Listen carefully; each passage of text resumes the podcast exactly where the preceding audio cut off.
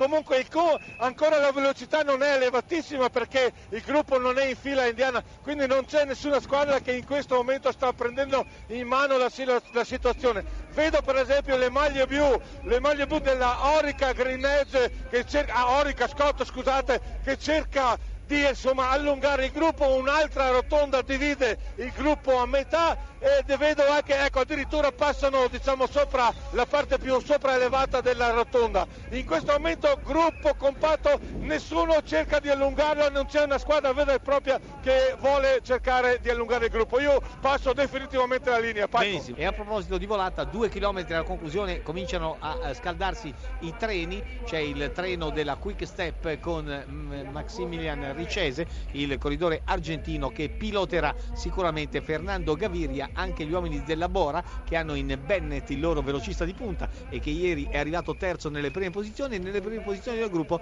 ci sono anche i ragazzi della Willier Triestina con Jakub Marecko che è arrivato due volte secondo nelle tappe italiane di questo Giro eh, d'Italia. Vai eh, Giovanni Scramuzzino a un chilometro e mezzo dalla conclusione di questa tredicesima tappa partita da Reggio Emilia, la città del tricolore, con arrivo a Tortona, la città di Fausto Coppi.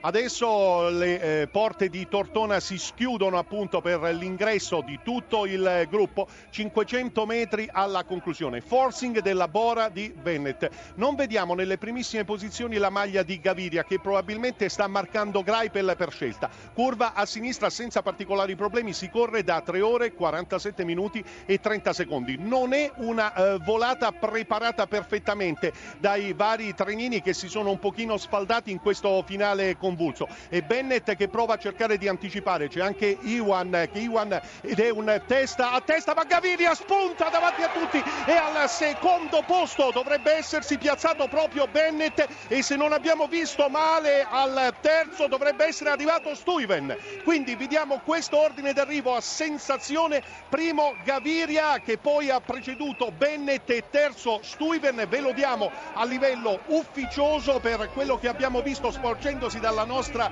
postazione, grande successo, un grande poker e allora eh, Celestino, un commento, questo Gaviria merita il plauso. Sì, in effetti vi confermiamo, Gaviria Bennett Stuyven, l'uomo a sorpresa della Trek Segrafredo che ha fatto uno sprint grandioso ma non è riuscito a eh, battere Gaviria. Primo Gaviria, secondo Bennett, terzo Stuyven.